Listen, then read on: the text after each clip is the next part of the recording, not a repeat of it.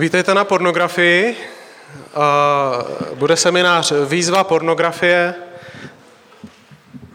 Někdo se mě ptal, zda mě ještě baví o tom mluvit, já jsem říkal, že už ne. Tak se omlouvám, pokud to bude vidět. Já jsem o pornu začal přednášet asi před, já nevím, když jsem začínal dělat z mládeží, takže nějakých 17 let možná, zpátky. A myslel jsem, že budu přednášet dva, třikrát pro naši mládež, protože všichni vedoucí jsme měli problém s pornem. A zjistili jsme, že si o to musíme být schopni navzájem mluv, jako vyznávat, mluvit a tak, jinak nás to sežere. Tak jsme začali mluvit o tom i s mládežníky a stalo se to téma, které se dá pojmenovat. Tak jsem v rámci toho začal dělat přednášky. Ahoj. Myslel jsem, že to bude párkrát a já nevím, zda ta dnešní přednáška je 150. nebo kolikátá, bývá to tak jednou za měsíc, dvakrát, co to mám. Takže je to populární téma. Kdo z vás eh, už slyšel přednášku o pornografii? Jo. Dobře, to moc není, takhle to obvykle bývá. Eh, I tady to mám asi po čtvrté nebo po kolikáté, takže já se vždy říkám, zda nenosím dříví do lesa, ale, eh, ale zjevně, zjevně ne. Uh, Zkusím to pojmout tak se široka, jinak ještě než na to zapomenu, najdete jednu knižku o pornografii z takového velmi biblického hlediska, konečně volný, Heath Lambert, celkem zajímavá knižka, kterou e, tam vzadu vidíte mávajícího člověka, který vám ji může prodat, anebo ve stánku e, Didasko, co má literaturu, tak oni to tam mají. A ještě jiná knižka Princip čistoty, také taková jako hodně duchovně zakotvená kniha od Randy Elkorna, taky kdyby vás to zajímalo, tak eh, doporučuji, můžete se podívat. Eh, ještě existuje knižka Jo, teď si nespomenu, mám nějaký okno. Eh, tu prezentaci eh, naleznete na internetových stránkách, když si dáte Marek Macák web nebo něco, tak vám vyjde můj web z WordPressu a tam ta prezentace někde bude, když to prolistujete, kdybyste chtěli. Říkám to proto, že je tam seznam literatury a odkaz na nějaké eh, webové stránky, které se týkají řešení pornografie, informace a, a tak, o kterých budu i mimo jiné mluvit. Poslední věc, než začnu, tam to věc v rohu, kterou není pořádně vidět, kdyby kdybyste ji viděli, je tam napsáno Asociace pro dialog křesťanství a psychologie. My jsme spustili před pár lety společnost pro dialog křesťanství a psychologie pro lidi, kteří pracují v oblasti poradenství, terapie, psychiatrie a tak dále. Pokud někdo z vás je studentem psychologie, anebo jste psycholog, nebo psychiatr, anebo jste v terapeutickém výcviku, tak jsme tu pro vás. Děláme různý vzdělávání, konference, máme knihovnu a tak dále, tak se mi klidně ozvěte a od, od září začínáme nový program. Tak a teďko k tématu. E, tady ten pan říká, pornografie byla jednoznačně největším pohaněčem rozvoje internetu a internetového obchodu. A je pravda, že internet, tak jak ho máme dneska, tak bezporná by neexistoval, protože velká část peněz, na které byla pornografie eh, vybudovaná, eh, respektive, pardon, na které byl vybudovaný internet a vůbec internetové služby, tak původně souviselo s pornografickým materiálem a velká část toho, co se stahuje z internetu dneska, je porno. No, je to jako, internet je kromě jiného jeden z významných porno eh, nástrojů. Jenom pár tady poznámek proč je pornografie téma? Jednak říkám, že porno je všude kolem nás. Nemyslím tím, že by porno jako takové bylo k vidění úplně všude, ale je velice dostupné a sexuálně posunuté, nějaké jako podněty, eh, reklamy, že jo, když se projete po náměstí, tak eh, je velká část reklám a všeho možného v televizi a tak, tak vždy je to spojený se sexem nějak nebo s odhalením eh, částí těla, protože to láka, protože je to finančně výhodný. Prostě když k něčemu dáte sexuální kontext, lidi tomu, ať už chtějí nebo nechtějí, věnují větší pozornost, více o to zajímají, víc toho prožívají příjemné pocity a víc nakupujou. Jo. Takže v tomhle smyslu jsme zanořeni do sexualizované sféry a ještě 30 let zpátky, 40, kdyby se někdo přesunul v čase a přišel do dnešní doby, tak by byl velmi překvapen, co dneska nám přijde normální. Nemám na mysli jenom pornografii, když někdo kouká na to, jak má někdo sex s někým druhým, ale na to, co úplně běžně dneska tolerujeme jako prostě reklamu. A ono eh, to není něco, co by si křesťany vymysleli, aby tím hrozili, to je něco, s čím eh, třeba psychologové, marketingu a tak, tak velmi cíleně operují, protože to opravdu prodává. Jo. Sex ve smyslu pornografie tak je mezi námi. Používání pornografie v církvi není vůbec žádná výjimka. Ukážu vám potom nějaká procenta. V církvi zápasíme s pornem muži a ženy, hlavně mladší generaci, tak je to skoro na stejno mezi muži a ženami. Pornografie nás nějak zvlášť neobchází. Možná máme nižší procenta, otázka zda, protože odpovídáme méně pravdivě na otázky, když se nás na to ptají, anebo protože opravdu jako méně koukáme na porno, ale v církvi tohle je velké téma, na kterém stojí a padá spousta věcí. E, říkám, že porno je novodobá modla, která je neférově masivní a sugestivní. Je to něco, od čeho odpoutat se je velmi těžké, když už do toho zabřednete, ale vůbec jako e, sexuální nějaké jako vyžití nebo podněty, tak jsou něco, čemu jsme velmi vystavováni dneska a my na to nejsme úplně postaveni. Naše mysl není postavena na to vidět tolik nahoty a vidět tolik sexualizovaných podnětů a proto se toho velmi snadno chytne, protože uh, jsme postaveni na to vidět to výjimečně v kontextu vztahu s někým, koho si velmi vážíme, v kontextu vztahu s někým, kde to chce práci na tom vztahu a tak a tam najednou je prostor pro nahotu. Tohle dneska už skoro nikdo nemá. Minulý jeden kamarád mi říkal, já závidím těm lidem, kteří nezažili pornografii a nejsou tím ovlivněni, protože já vůbec nevím, jaký je to mít čistou mysl. Nevím. Jeden kamarád, který je kazatel, tak mi říkal, já se svojí manželkou, eh, když mám sex, já musím myslet na porno, jinak nefunguji sexuálně. Mně to prostě nejde. Celý měsíce. Ta představa, že eh, až vstoupíte do manželství, pokud ještě nejste, takže potom eh, se eh, váš problém s pornografií vyřeší, tak pro naprosto většinu lidí je zcela, zcela zavádějící. Naopak, zkomplikuje vám to vztah. Takže proto v biologii se říká, že je to supranormální podnět. Jo, tak, jak jste uh, třeba nastaveni, jiný příklad z etologie je, že když vidíte malé dítě, které má velkou hlavičku, oproti tělu velké oči, takové ty jako baby schéma se říká v psychologii, když to vidíte, tak, tak se tak rozněžníte. Rozněžníte ženy. Jo, prostě jo, a uh, to, to je nám vrozený takhle reagovat, a úplně stejně nám ale vrozený reagovat na sexuální podnět tím, že nás to láká, tahá nás to, eh, tělesně to prožíváme, zaplňuje nám to mysl, znejasňuje nám to trošku myšlení a tak. A to je dobré, tak jsme byli stvořeni. Ale aby jsme tyhle podněty měli v takové míře dostupné tak snadno a tak anonymně, to nikdy nebylo. Proto novodobá pornografie internetová, tak jak je dnes, tak je velmi problematická a zajímavý je, já tady mluvím jako věřící člověk, ale já jsem taky, to jsem vlastně neřekl, já jsem psycholog, klinický psychoterapeut, dlouho jsem dělal na psychiatrii a učím na několika školách a e, začíná být vidět i v tom sekulárním prostředí e, mezi nevěřícími lidmi, hlavně v zahraničí u nás, jako to tak dojíždí pomalu, ale se začíná mluvit o tom, že porno je problém. Když hledali v Kanadě, chtěli udělat výzkum, skupinu lidí mladých, kteří mají zkušenost s pornem a kteří ne, že je srovnají, v čem jsou mají podobný život, v čem ne, tak nenašli skupinu lidí, kteří nemají zkušenost s pornem. Dostatečně velkou. A Kanada je také místo, kde před několika lety naměřili sexuální poruchy. Poruchy erekce a e, předčasnou ejakulaci a další poruchy sexuální výkonnosti u mladé populace, u lidí, kterým je jako na konci puberty třeba, eh, ve stejné míře, jak to kdysi bylo u lidí, kterým bylo 60-70. Nevědělo se, proč to je. Proč je to, že mladí lidi najednou sexuálně nefungují? A proč se jim posouvá sexuální zájem a heterosexuální muži najednou mají potřebu koukat na gay porno? Protože jinak jim to nefunguje. A nebo na sex ze zvířaty a tak dále. A to je jeden z důvodů, proč hodně lidí i v nevěřícím prostředí dneska tak uh, začíná být na poplach a začínají zkoušet žít bez porna.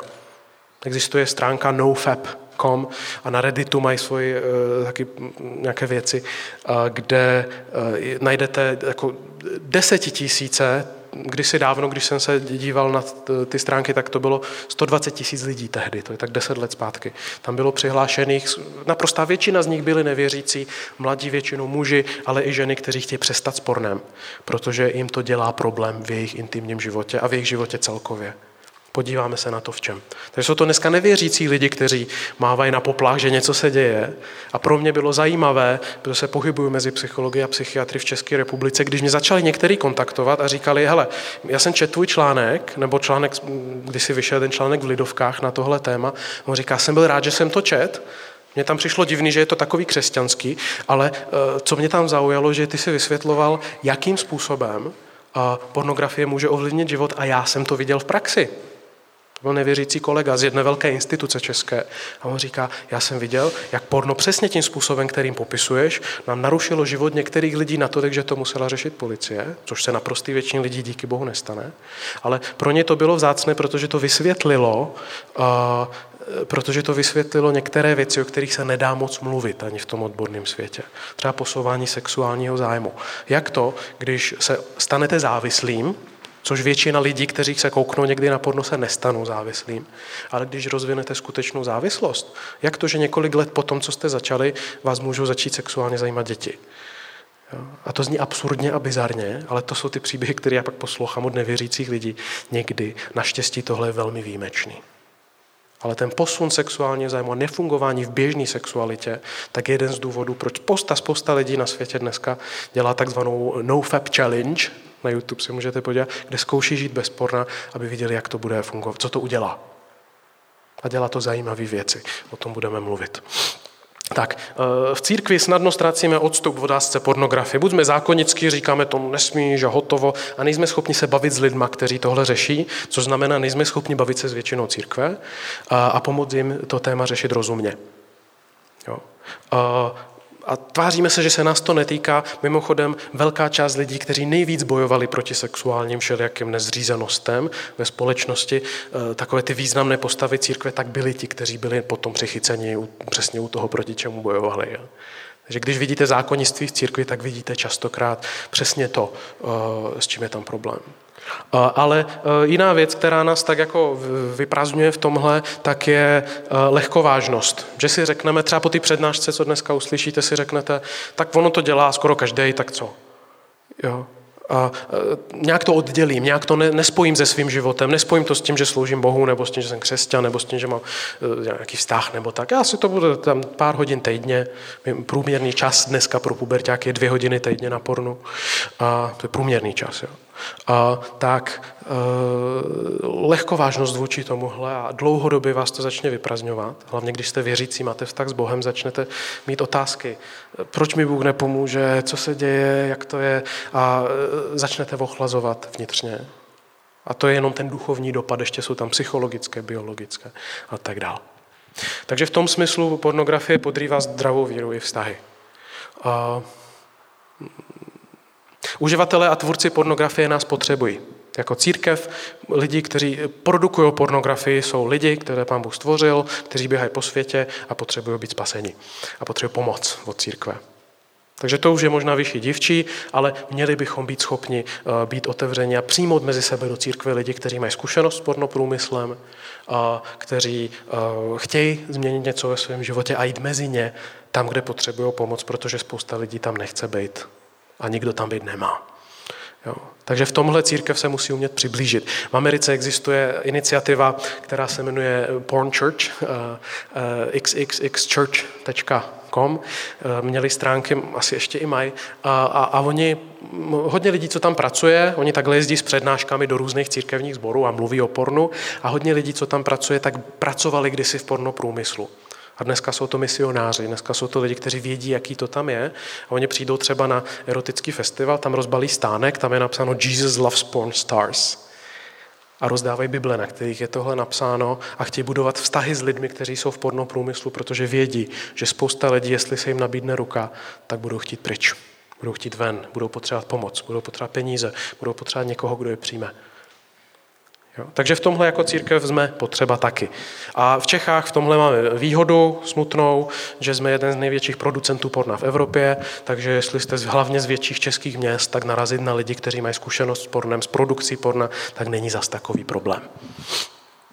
Měli bychom chtít mít je mezi sebou, aby mohli i ti lidi dál. A potřeba hlasu svobody a důstojnosti porno je velmi nedůstojná věc pro lidi, kteří v něm jsou i mimo Protože to, čím prochází takový člověk, co musí dělat, aby vůbec mohl tu práci dělat, jak zachází ze sebou, jak dovolí, aby s ním zacházeli druhý, vůbec není pěkné. Kromě drog je to o lécích, které pomáhají vydržet sexuálně aktivní 10, 12, 13, 15, 16 hodin. Zničí vám to játra, zničí vám to tělo, pravidelně musí chodit k doktorovi zašít a tak dál. Často se musí opít, aby to vydrželi, to natáčení. Před nějak pár lety jsme tady měli jednu uh, paní, která prošla pornoprůmyslem a mluvila o tom. A ty svědectví nejsou pěkný většinou. Hodně lidí tam je, protože jsou v těžkých sociálních situacích a potřebují peníze. Je to snadný způsob, jak se k ním dostat. O co v pornografii jde? Jednak Jo. Jednak jde o zvědavost a vzrušení ze zakázaného, to je takový bazál, to je taková základní věc, že nás zajímá podívat se tam, kam se nemá. No, nejlepší způsob, jak malému dítěti ublížit, tak je říct mu na tohle nešahej a ono si to bude vyzkoušet. Jo?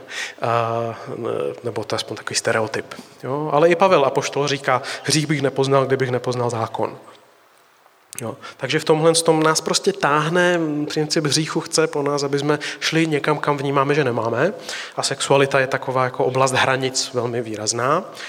Hra fantazie a hledání nebe na vlastní pěst, v případě porna doslova. Tohle je e, o tom, že máte po ruce sexuální uspokojení, které je v podstatě kdykoliv chcete, které vám zajišťuje fantazii hluboké e, intimity, což je naprostá iluze, ale toho, že s někým zažíváte něco, co je úplně tělo na tělo, co je úplně prostě, už jako blíž to nejde. A to je velice sytící, my jsme na tohle postaveni. My jsme postaveni na to někomu se takhle odezdat a někoho takhle přijmout. Ale zacházet s tím takovým konzumním způsobem, jak porno nám umožňuje, je zneužívání těla a má to dopady i na fyzické rovině, i na psychické, jak budeme ještě za chvilku mluvit. Neříkám to jenom jako morální princip. Jo. Slast zodání se a vzrušení, sebe přesah. Občas mi lidi říkají, třeba i u sexuálních závislostí. Znám lidi, e, i křesťany, kteří nejsou schopni nemít sex pořád s někým a jsou promiskuitní a tak. A jednu z věcí, kterou říkají, ten sex, to je prostě tam najednou jsem jako mimo sebe, to je duchovní zážitek, to je prostě, já nic hlubšího neznám a tak. Sexualita byla obdařena eh, pro někde, někdy pro některé lidi tím, že ji zažíváme jako velmi hlubokou a nadčasovou a duchovní věc, ale zase mimo kontext, který tomu dal Pán Bůh, je to ničevá věc. To je atomová bomba. Význam slasti druhého. Jeden klient mi říká, jako kam na porno, protože se dívám té ženě do tváře a mám dojem, že já ji to způsobuju a že máme hluboké propojení, kde já na ně působím. A bavil jsem se s ním, ptal jsem se, jaký máš dojem, že jak působíš na lidi běžně. A jak máš dojem, že jaký máš dopad na ženy běžně v životě. On říkal, že nikdo mě nevidí. Žádná mě nevidí. Já jsem neviditelný pro ně. Nikdo na mě nereaguje. A měli jsme téma, které vůbec nesouviselo se sexualitou, ale v pornografii se projevilo. A samozřejmě přitahování tělem druhého, to je samozřejmá věc, na to jsme byli stvořeni, ale když je to bez eh, rámců, eh, bez nějakých hranic, tak se nám to vymýká spod kontroly, začíná to být ničevé. A co pro mě jako pro psychologa eh, tak je asi nejdůležitější, je, že porno je snadný způsob, jak řešit některé stavy. Jestli máte problém s depresí, s úzkostí, s tím, že jste takový nějak jako občas mimo, není vám dobře ze sebou, tak jeden ze způsobů, kterým se medikujeme, velmi často, tak je eh, orgasmus u. A to je něco, co eh, udělá takovou chemickou boři v těle, že pak fakt jako máte dojem, že, že, že s váma nesouvisí to, co bylo předtím, eh, cítíte se úplně jinak, přeladíte se do jiného stavu, prostě najednou člověk je jinde, než kde byl předtím a zafunguje to docela spolehlivě, jako kdybyste si dali lék na úzkost. A tohle je velmi nebezpečné, protože potom vám to pomáhá cítit se líp, ale úplně bez kontextu, nenaučí vás to řešit ty věci, které potřebujete řešit. Porno vás nenaučí vyřešit si konflikty nebo nebejt úzkostný. Jo? A to je jedna z věcí, která často pohání závislost. I proto, když uh, uh, lidem občas uh, chci s tím pomoct, tak uh, jim dávám mapovat svoje dny a týdny a píšou si, kdy co dělají a kdy se tam vyskytlo nějaký úlet na pornu větší. A častokrát je zatím vidět nějaký téma. Že se to stává tehdy, když neví, co má dělat, když se nudí. A nebo tehdy, když se bojí s někým mluvit, má konflikt potenciálně a vyhne se tomu radši. A nebo že se to stává tehdy, kdy má depku, když se cítí osaměle. A jsou tam různé věci a potom je třeba jít k tomu jádru. Řešit tu věc, která je zatím ne tu pornografii samotnou pouze, která je častokrát jenom náhražkou za řešení. Jak u jiných závislostí. Jo. Tak. Tohle projdu jenom něco z toho vyberu, protože eh, tady máme omezený čas, já jsem zvyklý na větší čas. Výzkum trošku starší, ale 2009 13% vyhledávání na internetu bylo s erotickým obsahem. 13% všeho, co lidi hledali na Google a dalších, tak byla erotika. Nejčastější eh, kategorie, která se vyhledává, jsou mladí, což jsou lidi jako, jako většiny z vás, to, to jede. A eh, samozřejmě muži preferují víc sexuální podněty, teda vizuální podněty než ženy.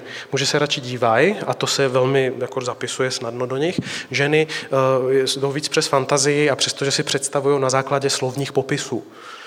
Jo. Eh, viděl jsem to párkrát u některých eh, známých, kde to bylo o tom, že eh, si ten člověk omlouval, že vlastně nekouká na porno, protože si čte ty povídky každý den a u toho masturbuje.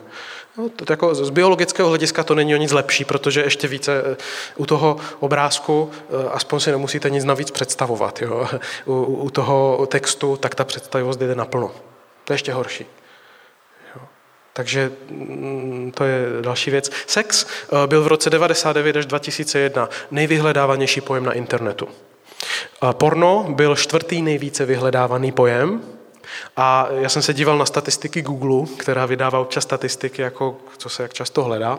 A nebylo tam porno mezi 20 asi prvními jako věcmi, tak mě to tak jako zaskočilo, že asi lžou v těch mých knížkách.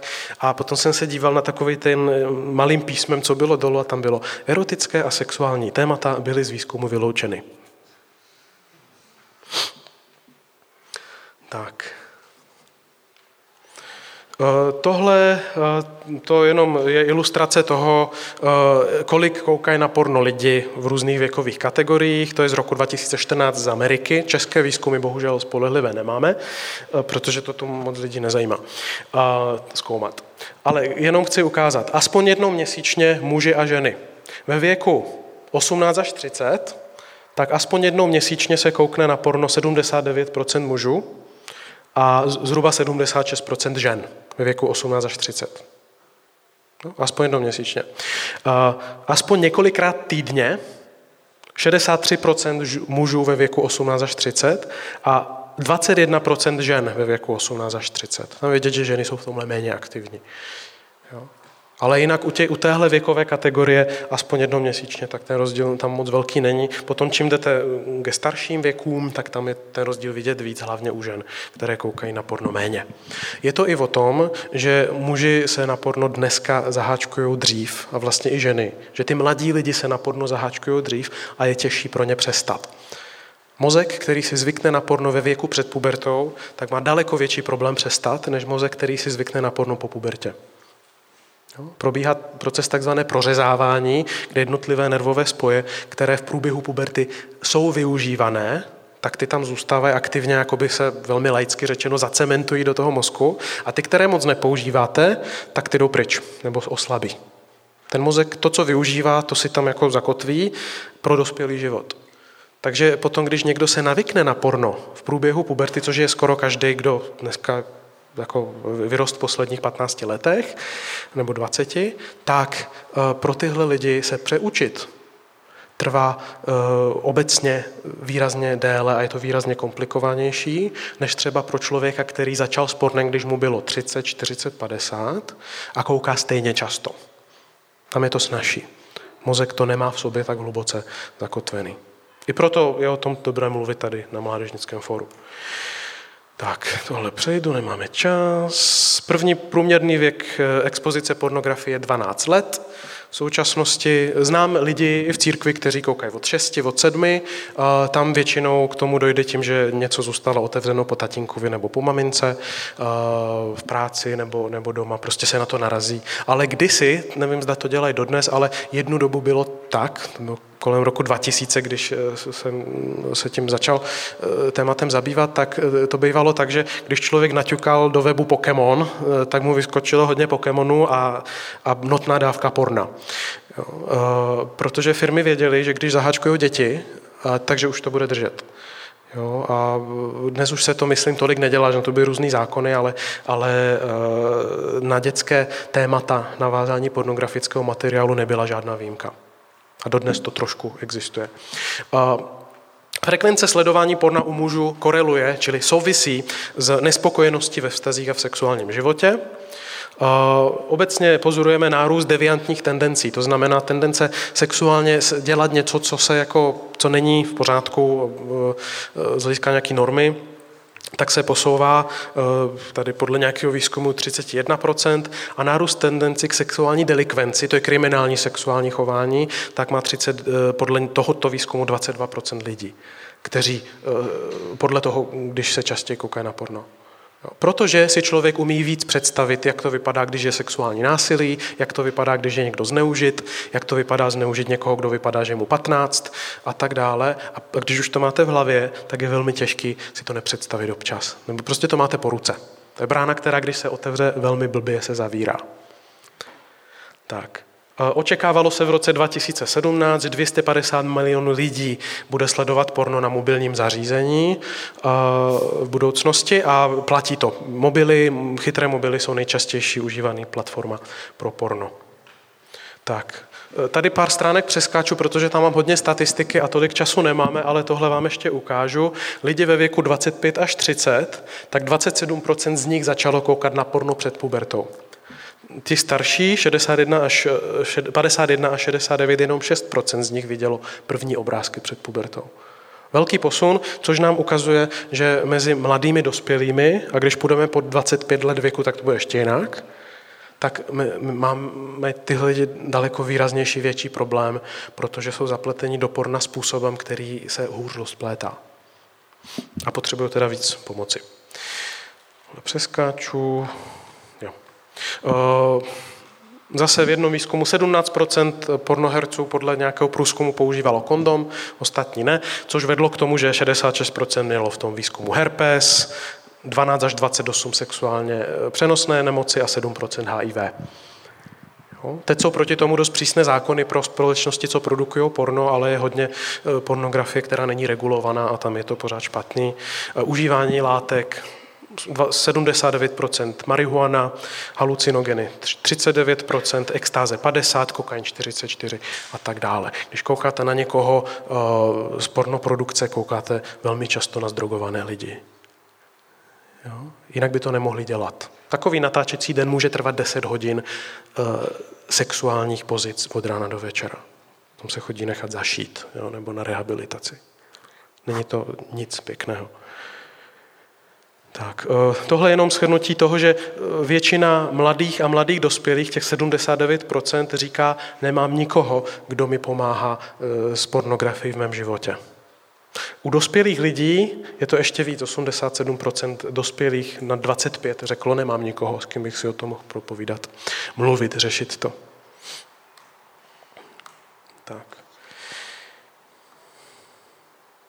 Je jenom taková zajímavost eh, kazatele a faráři a duchovní a tak.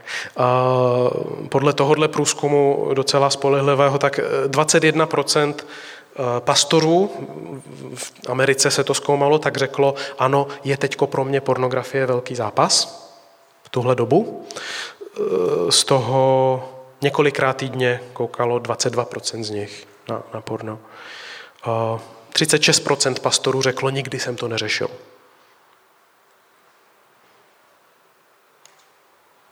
Tak. Teďko, takové schrnutí trošku, o co běží, když se bavíme o závislosti. My nevíme, kolik lidí vybuduje závislost na pornu. A tohle není spolehlivě proskoumáno. Někdo říká podle nějakých studií, že v Americe zhruba 10% lidí z ulice subjektivně řekne, mám dojem, že jsem závislý na pornu ale nevíme, kolik je to spolehlivě vědecky, už proto, že psychiatři se nemůžou domluvit, zda závislost na pornu je legitimní pojem nebo ne. O to je velká válka v psychiatrickém světě dneska a hodně lidí, čím dál tím víc lidí je přesvědčeno, že jo. jo. Ale to je prostě debata. Ale eh, co v praxi vidíme, i když eh, to ještě nedorazilo do učebnic psychiatrie, tak eh, tohle vydáme. A já to znám ze své praxe z terapie. Závislost je definována tím, že máte problém přestat. Čili si řeknete, s tím přestanu, nebudu to dělat a stejně to děláte. Eh, tohle je trošku komplikované tím, že když se zeptáte kuřáka nebo alkoholika, zda má problém přestat, řekne vám, já přestanu klidně hned, velmi často. Eh, potom jde pít za pár dnů třeba a potom vám zase řekne, já nemám problém přestat, klidně přestanu teď. Že závislák většinou má dojem, že jako může přestat, kdyby chtěl, problém je, že většinou nechce. Takže já někdy těm eh, lidem říkám, hele, eh, jak často koukáš na porno? A on řekne, jednou za týden. Tak dobrý, eh, jestli říká, že nemáš problém přestat, tak zkus měsíc bez toho a pak se budeme bavit. pak uvidíme, zda umíš přestat nebo ne. Jo? U někoho je to větší nebo menší uh, interval. Další věc, potíže v jiných oblastech života díky tomu vznikají. Uh, jednak proto, že třeba člověk není vyspalý. Tam jednoho známého, ten koukal na porno někdy, když to na ně přišlo, jednou za pár týdnů, tak mýval tahy třeba osmihodinový, který byly přes celou noc a nespal. Tak potom šel do práce, úplně vyřízený. Člověk, který vede chvály ve svém sboru, který má pěkný vztah s Bohem a který je velmi v čudu v této oblasti. A je zoufalý z toho, nebo byl. A začalo mu to dělat potíže, protože byl nevyspalý, úplně jednoduše. Někdy potom se mu stalo, a to je o tom dalším bodu, riziko že se vystavuje člověk pak už riziku, když je závislý, že on třeba v práci přes, uh, on pracoval v kanceláři a měl tam jako počítač ze dvou stran jeho šéfová, měl práci, ve který hodně věcí eh, na počítači dělal celý den, tak ta šéfová viděla na jeho stranu, a respektive neviděla na jeho stranu a on někdy strávil celou pracovní dobu tím, že koukal na porno. Samozřejmě o toho nemasturboval, to bylo vokatý, ale, uh, ale uh, byl to sexuální čet, koukal se na obrázky a tak. A když skončila pracovní doba, tak to dokončil. A potom zjistil teda, že neudělal nic z té práce a že celý den šéfová měla dojem, že on pracuje na jejich projektu. A potom na druhý den a to měl odevzdat. Takže samozřejmě strávil v práci celou noc a dělal to, co měl dělat přes den. Takhle může vypadat závislost. Zase, to není žádný extrémní příklad, to je úplně obyčejný mládežník. To nejsou jako lidi, jaký, jako, které nepotkáte. Uh, omezení jiných aktivit. Závislý člověk už když ví, že má jeden večer v týdnu, kdy může být doma sám a nikdo tam nebude, už se bude rozhodovat, půjdu za kámoši, když mě zvou venku, nebo půjdu na mládež, nebo půjdu prostě do kina, anebo zůstanu doma, protože nejblíž budu mít čas zase za týden, nebo za dva. Už se musí rozhodovat. Už je to hodnota, už to bez toho nejde si úplně představit. Bude to chybět. A e, rozvoj tolerance. Tolerance u závislosti ve smyslu, že člověk potřebuje víc toho podnětu nějakého, aby, nebo jiný nový podnět, aby e, to zafungovalo tak, jak předtím. U alkoholiku je to dobře vidět, potřebují jiný typ alkoholu a víc alkoholu, aby se opili stejně jako na začátku, jim stačilo málo. Podobně je to u pornografie. Když už rozvinete závislost, tak potřebujete delší dobu na tom strávit, aby vás to pojalo. Ale co je ještě významnější, a ta nová pornografie, kterou máme dneska dostupnou přes rychlý internet, tak je o tom, že předtím to byl časopis. Jak když jsem byl na střední, tak někdo prohrál sázku a šel koupit časopis, pokud mu ho dali. Jo? A tam bylo 30 obrázků, nebo nevím kolik. A dneska nemusíte prohrát sázku a, a stačí vám internet, připojení a máte dostupný tisíce a tisíce a tisíce lidí, na které se můžete dívat v sexuálních polohách a aktivitách podle svého výběru. A tohle pro mozek jsou Vánoce ve velmi špatném smyslu. To, že si můžete zajistit nové a nové a nové sexuální podněty, které jsou různé, tak ta novost pro mozek, pro systém, kterému se říká dopaminergní systém a dopaminová centra odměny, tak pro něj je tohle velmi neodalatelné. Takže a ten dopamin je taková ta věc, kterou když běžně vás něco zaujme, a když vás cokoliv vás zajímá jako v životě. Když se něčím chcete zabývat, láká vás to, jako baví vás to dělat a tak, nějakou věc, úplně třeba nesexuální, tak to je o tom, že jsou zaktivované vaše dopaminová centra. Jo, schopnosti něčemu věnovat soustavnou pozornost a hledat v tom nový aspekt, jo, být tom, jako nechat se oslovit novým. A uh, u pornografie tak tohle to zrušení je spojené přesně s tímhle. Vy stimulujete dopaminová centra, ale úplně extrémním způsobem přes ten sexuální podnět, který takhle často nemáte prostě vidět. Ten mozek na to není stavěný a nemůže tomu moc dobře odolávat a máte nový a nový podněty, takže pokud jste se dívali na běložky měsíc, tak pak si můžete dělat na černošky a, a tak dál. A, a tím se posouvá tolerance. Potřebujete vidět nové věci. A to je ten důvod, proč lidi začnou, po, když rozvinou závislost, tak po nějaké době potřebují koukat na věci, které by nikdy nevymysleli, že je budou bavit. Ten klient mi minule říká eh, v kanceláři, říká, mě by nikdy nenapadlo, že napíšu do internetu sex ze zvířaty. Jo. A byl z toho zdrcený. A on říkal, mě to, já, já jako nějak nefunguju a bál se, co to znamená z hlediska zákona, kde si co si. Ale takhle to bývá. A to je ten důvod, proč mnoho nevěřících lidí končí spornem. No, protože se jim posouvá apetence způsobem, který je v tomhle děsivý. A tak. Je to i vidět potom v tom, když máte partnerský vztah, nebo jste v manželství sexuálně aktivní, takže na manželku nejste schopni zareagovat sexuálně, pokud nemyslíte na porno.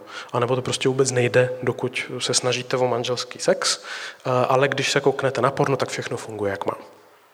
To je taky známka toho, že jste zahačkováni mimo realitu, mimo vztahy, mimo vzájemnost. A děje se to často. Tak, pak je tam různá, eh, různé další látky, na to nemáme bohužel eh, čas, takže to, to projdu. Jen chci říct, že v tomhle ta nová pornografie je velmi mm, záludná. Že si můžete otevřít, občas mi to lidi popisují, že mají otevřen 30-40 stránek videí, eh, ve kterých to video mají nastavený zrovna na tom kusu, kde je to nejvíc zrušuje, u toho masturbujou, koukají na jedno, na druhé, na třetí, na čtvrté, na páté a takhle vydrží v sexuálním zrušení třeba celý hodiny než, než to teda jako dokončí. A tohle pro mozek je naprostá bouře. A je velmi těžký se po čase k tomu nevrátit, protože to je zážitek jako extrémně, ale úplně vysazený mimo kontext. Takže potenciální dopady. Už jsem mluvil o nějaké utupělosti na duchovní rovině, samozřejmě, protože člověk se odcizí sobě, Bohu tělo vnímáte divně, druhé lidi vnímáte divně, nejste schopni vidět jako jinak než jako maso, eh, k užití, jako ohodnocení a, a prostě vlastně vám to zanese schopnost vnímat druhé lidi uceleně, i sebe. Pocity viny. Ze začátku, když už člověk je víc ponořen do závislosti jakékoliv, tak pocity viny mají tendenci zmizet a už, už tak člověk je rezignovaný. Když někdo uh, kouká na porno, objektivně mu to dělá i potíže v životě a, a nemá pocity viny, není to pro mě žádná dobrá známka, ani známka toho, že je to víc v pořádku. Jo? Naopak. A, Pochybnosti samozřejmě, pomůže mi Bůh, proč mi nepomáhá, osamělost, ufonství, to je můj volný překlad a něčeho, co v anglických textech je popisované jako sociálně, jako podivínství. S jedním klientem jsem to zažil, který přišel řešit závislost na pornu a uh, tehdy jsem ještě nevěděl, že pocit, že se cítíte jak ufon mezi ostatníma, že nevíte, jak povídat, jak reagovat, jak komunikovat pořádně, uh, takže to s tím může být spojené. To jsem si pak později přečet. A tenhle klient docela rychle se mu povedlo přestat s pornem, což mě velmi překvapilo.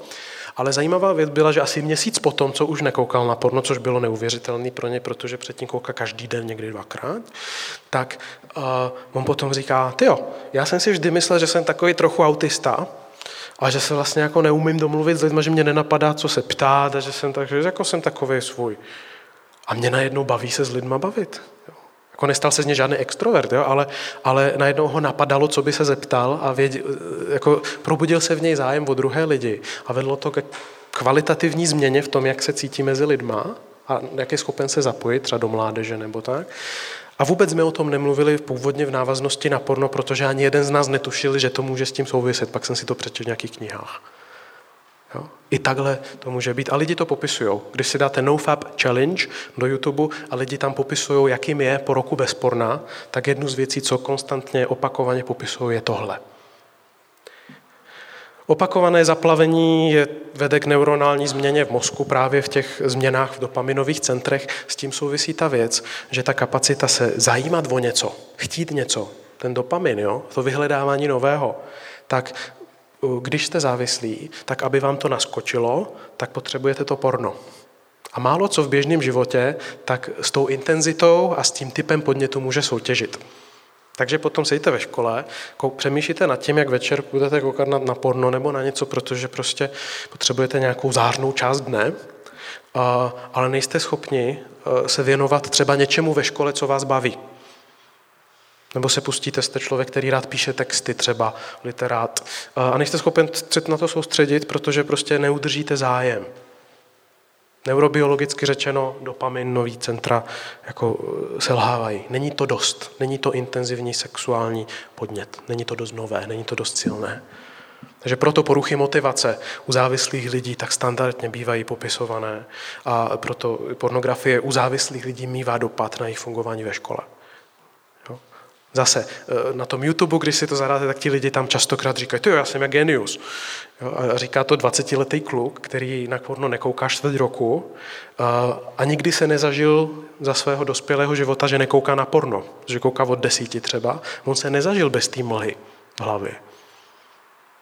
Jo? Takže hodně lidí tam popisuje kvalitativní změnu k lepšímu soustředění, v tom, jak rychle jim to myslí, ta mentální mlha jde pryč, ale máme celou generaci, která v té mentální mlze žije a nezná nic jiného. Tak, s tím souvisí i narušení rozhodování. Schopnost rozhodnout se, vydržet, něčemu věnovat pozornost, než mám dost informací, abych řekl, takhle to má být. E, to taky souvisí s dopaminem, který vám pomůže vydržet. Jo, tak v tu chvíli prostě jste netrpěliví, uděláte rychle nějaké rozhodnutí, potřebujete, aby se věci hýbaly, aby se něco dělo. A, a kvalita jako fungování tak, e, tak, jde, tak jde dolů. I zvládání zátěže, stres. Stres, zvládání stresu je o tom, že jdu nějakým směrem v životě, i když mě otravují různé jiné věci kolem, které mi stěžují to, kam jdu. Třeba k maturitě, jo? Nebo, nebo tak. A pokud máte dopaminový centra v tomhle tom vyřízená, tak vy prostě nemáte biologicky na čem stavět to, že vydržíte jít se učit nebo něco udělat do té školy přesto, že uh, se vám fakt nechce, nebo že máte vás někdo volá ven, nebo prostě nemáte schopnost dodolat pořádně. Že to jsou věci, co bývají popisované. Teď se to začalo zkoumat eh, odborně trošku. Eh, zatím to byly takové anekdotické věci, co známe spíš z praxe, ale čím dál tím více eh, teď dokládají i neurobiologické k tomu základy, které to osvětlují víc.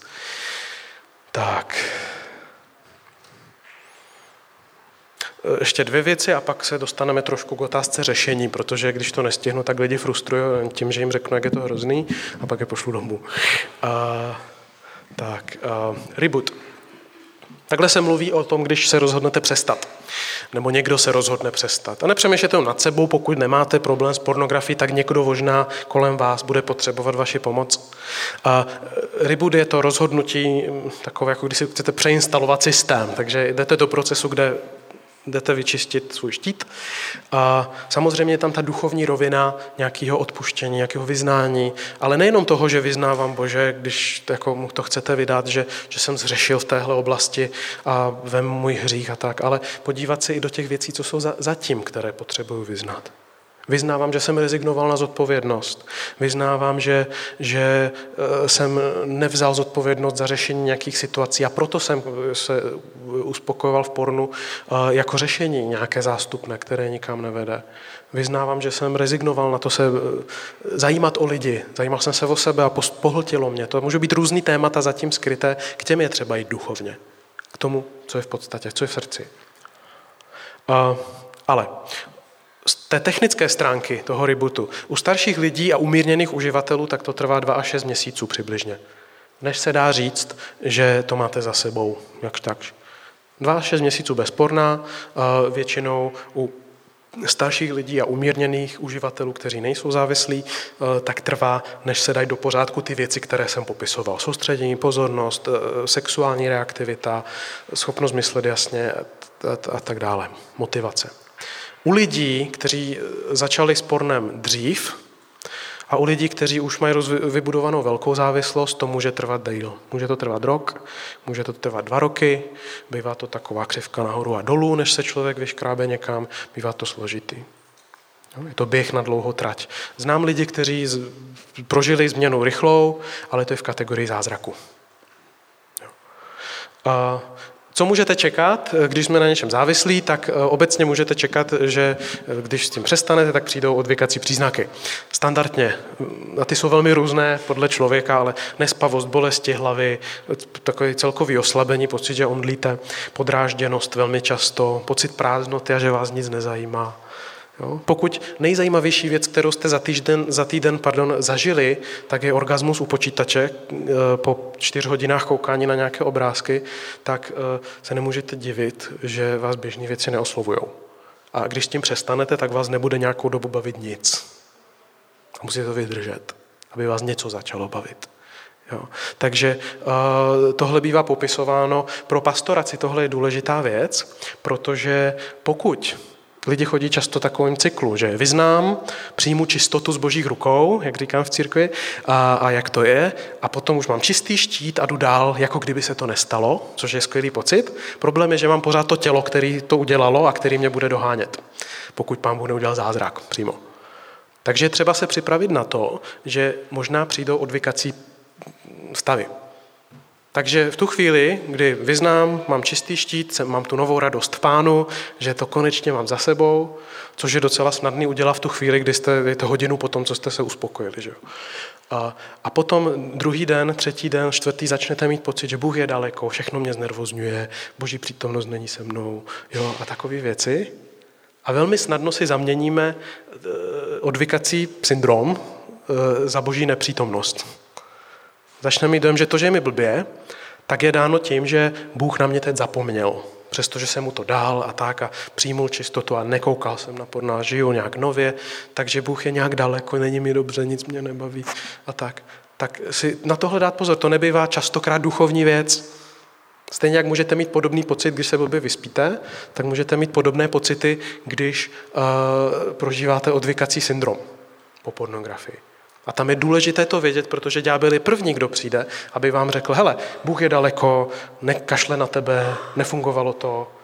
Jo, když se podíváš, bude ti líp. No, už, už, už to jde zase zpátky.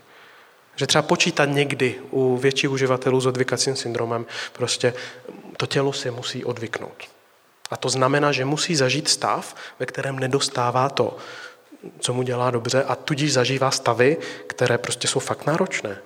Jsem viděl odvykání u lidí, kteří, kteří jsou závislí třeba na heroinu. Ta chemie je trošku podobná i u závislosti na, na pornu. A, a u těch jako látkových závislostí ten odvykací stav to je malý peklo. A jedna věc je, že ten člověk to odevzdal Bohu, druhá věc je, že chce dva týdny umřít, protože mu strašně zle. Jo? Díky bohu u pornografie to takhle intenzivně nebývá, ale není to příjemný jako velmi často. A tedy je třeba plánovat. Mít kamarády, lidi ze sboru, někoho, kdo bude vědět. A teďko prochází těžkým týdnem, kluk přestal koukat na věci a bude mít asi těžký víkend, když bude sám doma. Tak je dobrý, aby nebyl sám doma. Pojďme na výlet, pojďme se modlit, pojďme to dávat Bohu, pojďme do kina, dělat něco zajímavého a to prostě přežije líp a tam není v tom sám. Takhle si můžeme být prakticky pomocí i v zápase eh, o, o, nové fungování. Souvisí s tím, a samozřejmě to všechno si dejte do duchovního kontextu, s modlitbou, s odevzdáváním věcí Bohu, se zvaním Ducha Svatého do těch situací. Jinak se budu stavit k pátku večer, kdy třeba koukávám na porno, může někdo říct, a když jsem se modlil před někým a řekl jsem, dávám ti Bože pátek večer, když budu doma sám a zvu tě do té místnosti, zvu tě na to místo a prosím tě, aby ty si tam byl se mnou. Jinak budu ten pátek večer zažívat, než ve chvíli, kdy to ignoruju. Existuje eh, ještě dva pojmy, existují, které je dobré zmínit. Jedno je flatline. Když větší uživatel porna přestane, může se stát, že jeho sexuální put úplně vymizne na nějakou dobu. Představte si, že vás sexuálně nikdo a nic nezajímá, vůbec ta stránka vašeho života není. Eh, těžko se to představuje, ale pro lidi, co to zažili, to bývá dost děsivé. No, jeden můj kamarád mi telefonoval a říkal, zažeň mi sexuologa.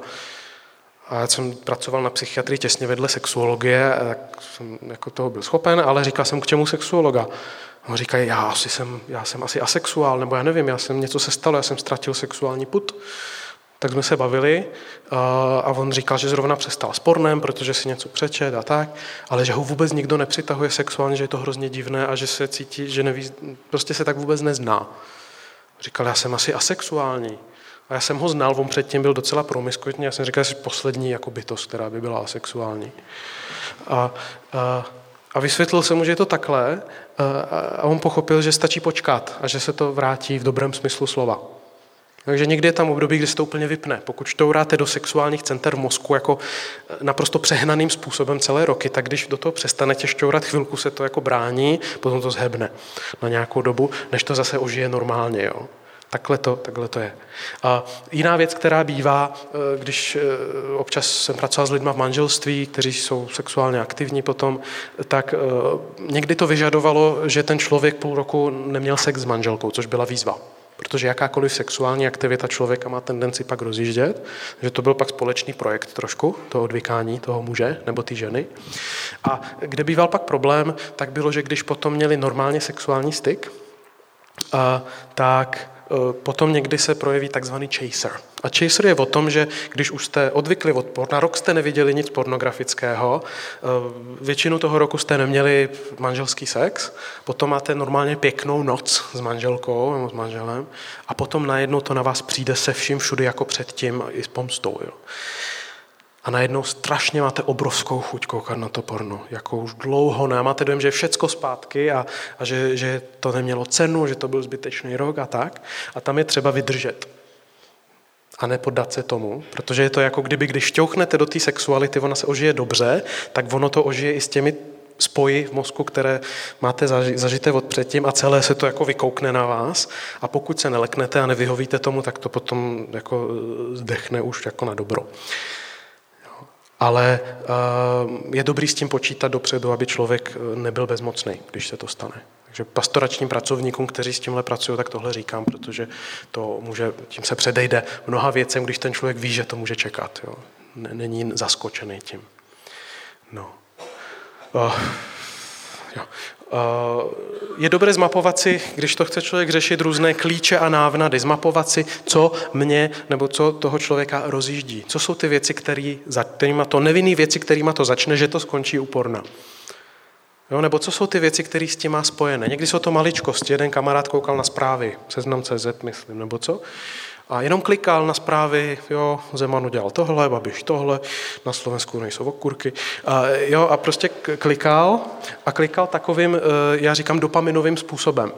Jo, to je takový, ten dopamin stimulujete i tehdy, proto problém ze závislosti na, na eh, těch různých chytrých telefonech, že když eh, je používáte tak, že kliknu na článek, Přečtu si první dva řádky. Kliknu na druhý článek, první dva řádky, na třetí článek, první dva řádky, na čtvrtý článek. A takhle proklikáte 80 článků, nic jste se nenaučili, nic jste nezjistili a celou dobu vaš, vaše dopaminové centrum dělá je, je, je. A prostě ten mozek pořád se jako nadskakuje a těší se, že něco bude a ono nikdy nic nebude, ale ono mu to stačí. A potom už je velmi snadné pokračovat dál na pornu, protože je to samé, akorát doplněné o sexuální podnět. Že jsou lidi, kteří, aby přestali s pornem, museli začít číst papírové noviny. A, a opravdu je číst. A odložit klikací mobil na nějakou dobu. Ale ty souvislosti můžou být nejrůznější. Někoho rozdíždějí na videa, videa na YouTube, které jsou nesexuální nějaké, nebo málo sexuální, nějaké klipy. Někoho rozjíždějí youtubeři, někoho rozjíždějí obrázky na Facebooku, seriály, cokoliv, co vás dostane do té nálady, že, že to jde tím směrem, tak pro, když člověk fakt chce přestat, tak potřebuje na nějakou dobu tohle dát pryč. Může to znamenat vypnout Netflix. Jo. A spoustu dalších věcí. Detox. A potom můžete to dát některé ty věci zpátky, aniž by vás jako něčili, ale uh, tohle je velmi specifické. A ještě co pomáhá některým lidem je úplně změnit situaci, ve které se ta pornografická závislost jakoby uskutečňuje. Takže když zůstanu toho pátku večer, nevím, proč jsem vymyslel zrovna takový den, uh, tak, protože nejčastěji lidi koukají na porno v neděli jo, a, a u domácích úkolů studenti. Uh, tak Jo. Pokud e, někdo kouká na porno v pátek večer u sebe v pokoji, kde má rozsvícenou jednu lampičku, celá místnost je v temnu a jsou zavřené dveře, tak když se ten člověk rozhodne, že nebude koukat už na porno a za tři dny bude pátek večer a on bude sedět v té místnosti, bude rozsvícená lampička v rohu, budou zavřené dveře a všude bude temno, tak bude koukat na porno. Protože situace je stejná, jakou ji zažil 200krát, 300krát, 500krát a je strašně těžký to nedokončit ve chvíli, když už jste v té situaci, kterou s tím máte vším splně spojenou. Takže tam je dobrý něco změnit. Jsou lidi, co si představí nábytek, co před spaním nechají rozsvícený celý pokoj, aby to nebylo podobné jako jindy, nebo dají stůly nám. Jako úplně praktické hlouposti, které učiní to, že se nevyskytnete ve stejné situaci, ve které vás to tahá, do té, která je vlastně pro vás pornografická, i když by to nikdo nepoznal. Takže někteří lidi fakt jim pomáhá přeskládat si nábytek, vymalovat si místnost na, jiný, na jinou barvu, nebo se rozhodnout, že po 8 hodině neotevírám počítač doma. Jednomu kamarádovi pomohlo, když psal nějakou dizertaci, eh, koukal na porno večer po těch zprávách, eh, eh, když manželka spala. Já jsem se ho ptal, kdybys mohl jindy psat tu dizertaci než večer. Mohl bys tak jako spát vedle manželky, třeba by tě to bavilo. A, a on říkal, no vlastně bych mohl dopoledne, to by bylo celkem fajn, a našli jsme jiný místo v kavárně naproti. A tam asi těžko bude koukat na pornou toho. A zjistil, že v té kavárně se mu líp soustředí, víc toho udělá, je rád, že má volný večer. A, a že teda to výrazně pomohlo s tou potřebou nebo s tou neschopností nekoukat na to, protože prostě večer ten počítač tam ani není v té místnosti a ani není zaplej. To pomůže někdy. A zase je výborný to krýt modlitbou, vyřešit to i na té duchovní rovině, ne jako doplněk, ale jako základ, protože na prvním místě tohle je otázka věrnosti Bohu a přijímání zodpovědnosti za to. Já budu svým životem, svým tělem, svojí pozorností ctít to, jak ty si to vymyslel s lidma. Ctít muže a ženy v tom, co ty jim dáváš. Tak. Dobře, ještě vám jenom ukážu nějaké stránky, které s tímhle můžou souviset. Eh, jedno se jmenuje Fight the New Drug. Eh, to je iniciativa, která eh, je, mají velmi dobře webově, webové stránky udělané a povedlo se jim natáhnout nejrůznější významné americké třeba herce a, a tak, kteří tam mluví o pornografii jako o problému a mají tam zajímavé postavy, je tam Russell Brand třeba a další, kteří se hodně vyjadřují dneska kriticky vůči pornografii, a takže uh, oni v Americe se docela proslavili uh, a mají tam statistiky, mají tam různé informace, blog, knížky a tak. A co je zajímavé, že to mají spojený s aplikací Fortify, a tahle aplikace je na mobilu, na počítači a tak. A je to pro lidi, kteří chtějí přestat s pornem. A je tam 40-denní program, ve kterém uh, vás to provede základ, je to v angličtině, ale základními fakty ohledně pornografie. Mnoho z toho, co jsem tady říkal, zajímavější formou s obrázkama. A potom si u toho píšete denník, jak se vám daří, máte tam denník, kam si děláte tečky, kdy se dařilo, kdy ne, abyste si to zmapovali a opravdu jako ošahali, jak to máte a mohli jít na tu cestu jako sporna ven. Je to zdarma pro lidi pod 18, tak když napíšete, že jste na 18, tak vás tam žádají o nějaký poplatek, aby to mohli mít ti mladší zdarma. No, celkem zajímavý, je to takový na každý den něco, co můžete udělat v tomhle zápasu, je nějaká vykazatelnost tam a tak. Tohle je jako zajímavá věc. NoFap je to fórum, které jsem říkal, které není křesťanské, i když jsou tam i nějaký křesťani, občas je tam i křesťanské podfórum v rámci tohodle. Tam je hodně informací, eh, zase i ty, co jsem já říkal, ale i daleko podrobnější. Je tam blog, jsou tam základy o závislosti, je tam, tam to červené panic button, který můžete zmáčknout, když jako to na vás jde a nevíte, co máte dělat, tak tam na vás vyběhne eh, nějaký citát nebo něco inspirativního. Ale hlavně je tam fórum, kde lidi se sdílejí o tom, jak se jim daří, co jim pomohlo, jaký dopad to má, že přestali, je jako různá fóra, velmi konstruktivní v tomhle, jestli potřebujete někoho, s kým se o tom chcete bavit, koho, kdo je pro vás anonymní a chcete vidět jiné lidi, jak s tímhle zápasí a jaký to má, jak to v realitě funguje, tak tohle je velmi dobré místo, eh, hlavně pro extraverty.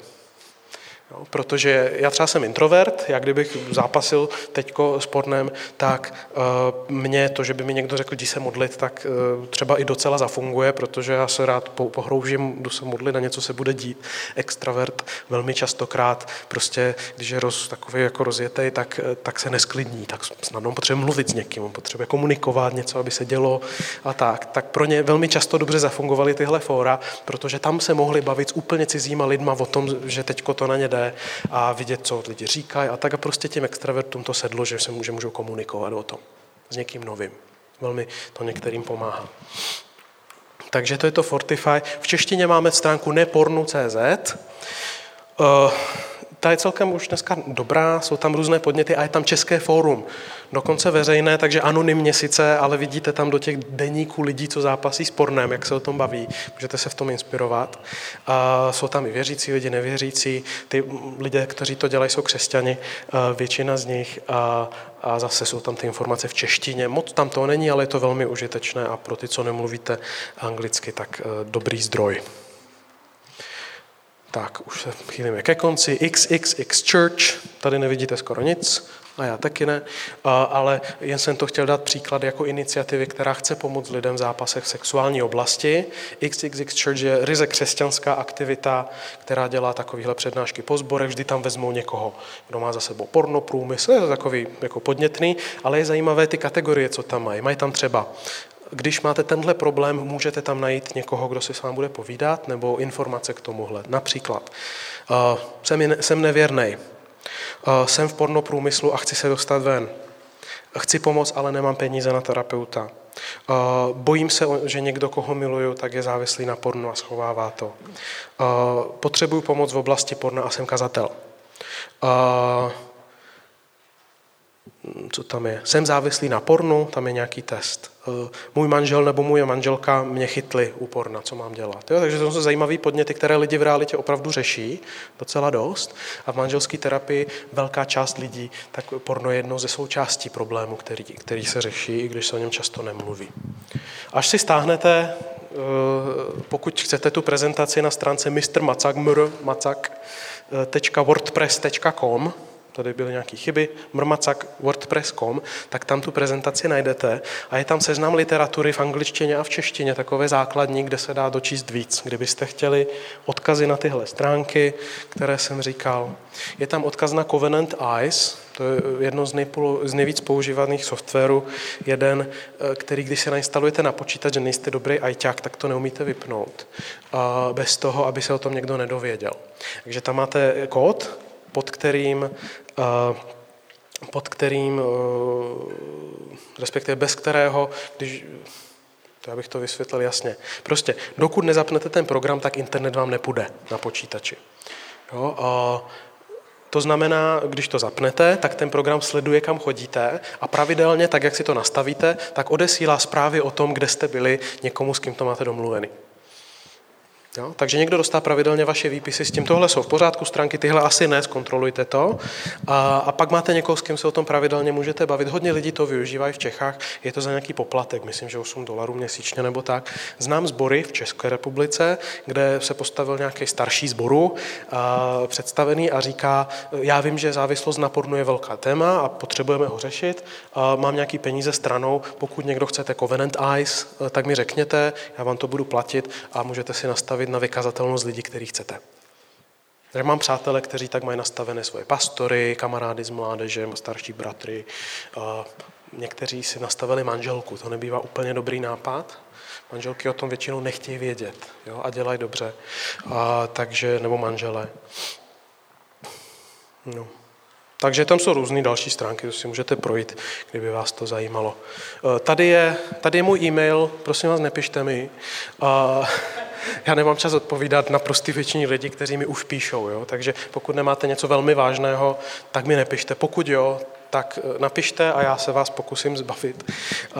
Předat váš kontakt někomu, kdo vám může pomoct třeba líp než já nebo podobně, ale nemám jako moc kapacity, bohužel. A kdybyste měli nějaký návrh nebo něco jako konstruktivně na spolupráci, tak třeba pište. mrmacak.wordpress.com jsou moje stránky a tam jsou prezentace a na YouTube, když dáte biblická lupa pornografie, tak je tam asi půlhodinový takový jako video rozhovor ze Sleské nějaké křesťanské televize, kde kde uh, uslyšíte něco z toho, co jsem říkal tady, ale nic nového. Tady to bylo delší. Tak, že jsem vás eh, důsledně vyčerpal, tak se omlouvám. Já jsem se snažil to stihnout v té hodině, což se ku podivu povedlo, ale bylo to velmi tak jako zhuštěně. Takže jestli máte ještě nějaké dotazy, myslím, že ještě tak do deseti minut třeba na, na, na dotazy máme a potom vás pustím, kam chcete. Nebo můžete klidně jít už, kdo chcete. Takže dotazy, poznámky.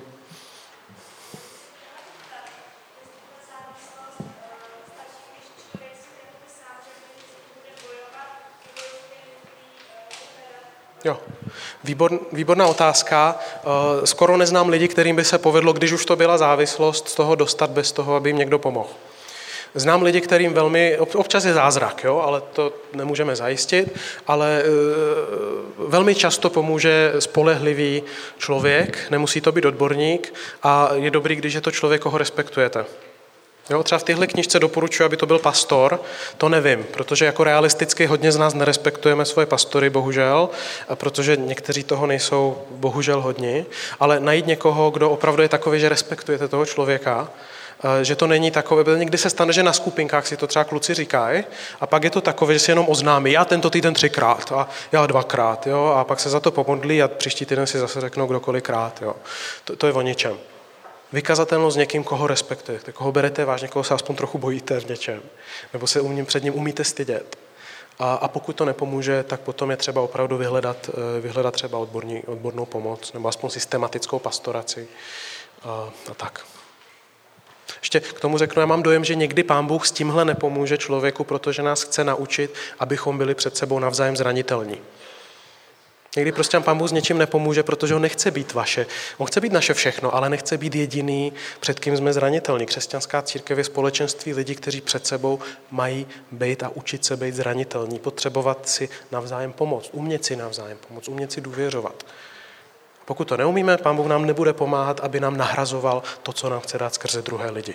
Proto spoustě lidem s pornem není pomoženo, když se modlí, protože pán Bůh čeká a chce dovést k tomu, aby začali mluvit s druhýma.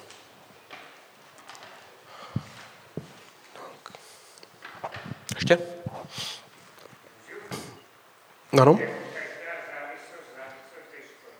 Ano.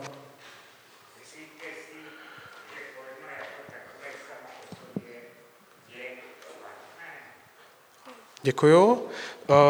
Já tady to rozdělím na dvě roviny a někomu se to určitě nebude líbit.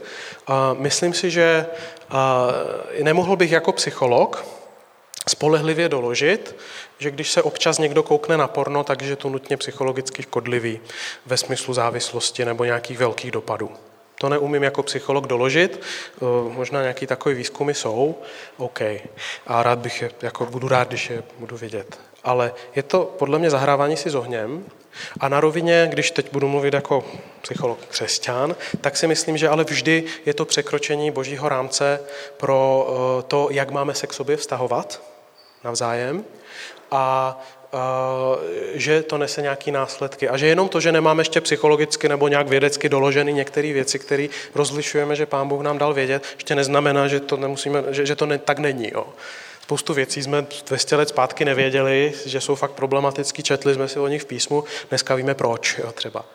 Ale boží moudrost je jinde než naše. Takže já v tomhle chci respektovat to, že pán Bůh dává hranici v tom, že sexualita a sexuální vnímání a kontakt patří do manželství.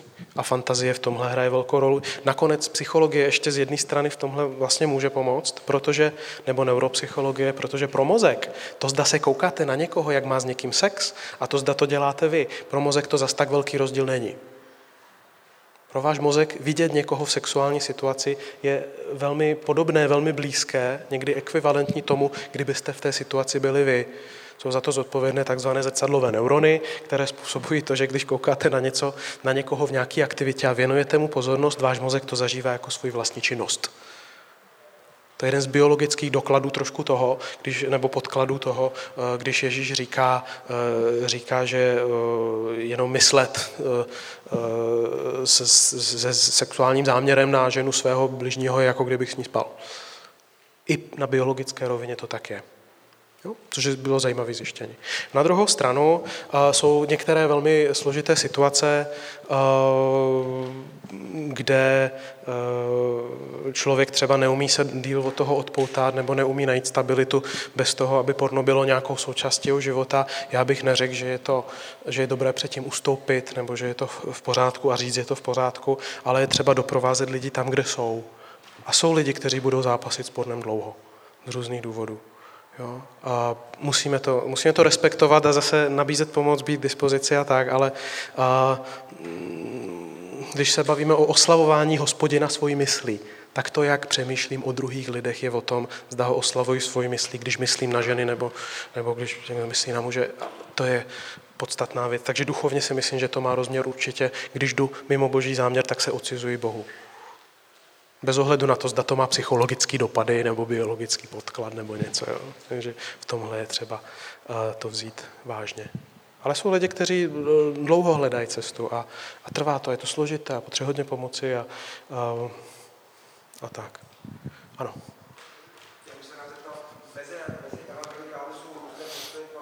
Jo. Někteří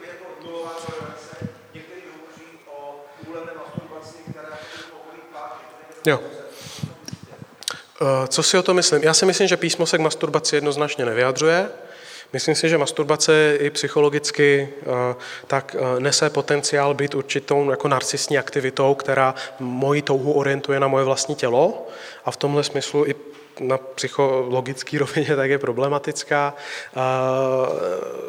Zároveň si myslím, že je to trochu otázka míry a že si myslím, že, a to jsou moje, jako to není žádný biblický poznání tohle, jo. A, ale co mě vždy zajímá, tak je, jakou roli to plní v životě toho člověka. Jo? Je to něco, co je součástí jeho stability, anebo je to něco, co spíš bere stabilitu? Jak to prožívá duchovně? A tak a myslím, že ideál, za kterým je dobré směřovat a mít to tam jako prostě tu metu, tak je život, ve kterém tohle nemá místo ale jako naprosto většině lidí, včetně, včetně uh, jako lidí duchovních nebo v duchovní službě, co znám z církve, tak uh, v tomhle tom nejsou jednotní, nebo v tom jako různý názory a je asi dobrý v tom být otevřený. Jo. A myslím, že je dobrý dát, dát si jako metu jako směřovat tím směrem, že uh, jak, abych to, aby to člověk nepotřeboval. Jo. A ono je to osvobozující, ono to přináší jako nový vítr trošku jako do, do života, jako kdyby energie, kterou dáváte do sexuálního zážitku, najednou se objevila na jiný rovině v životě, když přestanete s masturbací. To je zážitek, když, když to někdo opravdu udělá a to je velice osvobozující věc, jo, kterou ani nezažijete, dokud jakoby, člověk nepřestane.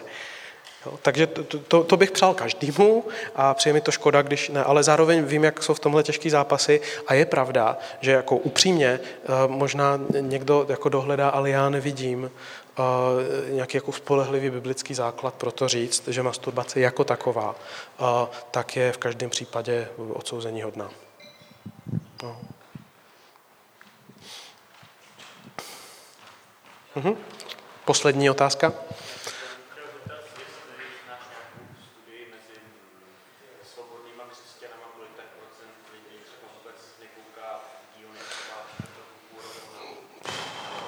Mm-hmm. Jo. Nejsem si vědom, bohužel, takové studie. Uh... Jo, jo, jo, určitě. Jo, i svobodných, jo.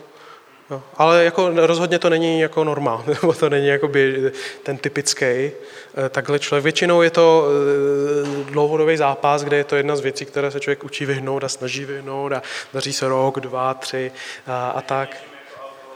Mně přijde dobrý můj kazatel Tomáš Kryška, pod kterým jsem vyrost na Slovensku a už je u pána a velice, velice ho respektuju, často o něm mluvím, tak mm, v jednu chvíli ve své službě tak se postavil před zbor a řekl, že je závislý na počítačových hrách. Způsobem, který člověk by řekl, to je taková malá věc. A mu to skoro zničilo rodinu a poznamenalo rodinu na dlouhý roky i potom, co dal věci do pořádku. Bylo těžký pro všechny. A tak jeho, když se ptala slovenská televize, s ním o tom natočila pořád jako velmi zajímavý a já si ho velmi vážím za tu jeho zranitelnost, se kterou přišel. A redaktorka se ho ptá, Tomáši, máte dojem, že, eh, že už jste z toho venku, že už ne, nemáte problém se závislostí? A on říká, vážená paní redaktorko, já nevím, zda někdy budu člověk, který můžu říct, že závislost mi nehrozí.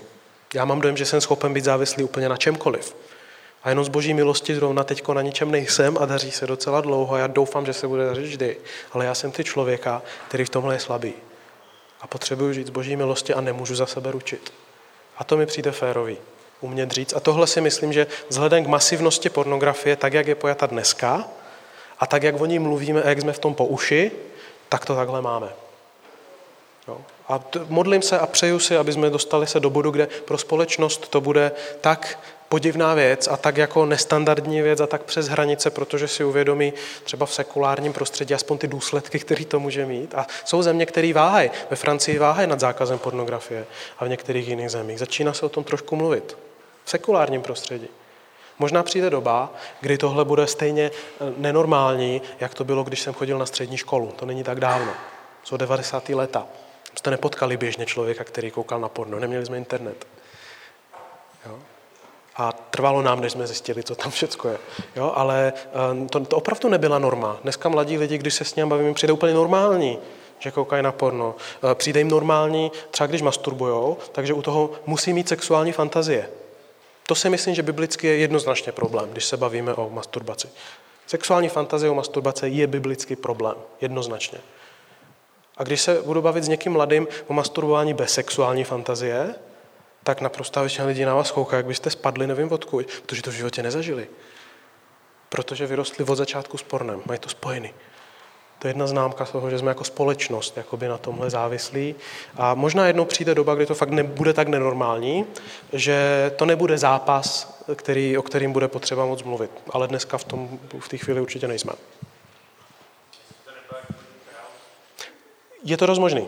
To je výzva dnešní doby, ale kdysi to nebyla taková výzva a myslím si, že přijde doba, kdy možná nebude, ale tak, jak se vyvíjí společnost, si to úplně nedovedu představit. Ale bylo by dobrý, kdyby církev byla takzvaným uh, ostrůvkem pozitivní deviace v tomhle. Zatím se nám nedaří. No, tak. Děkuji za pozornost a kdyby něco, tak tam tu stránku máte. Asi ještě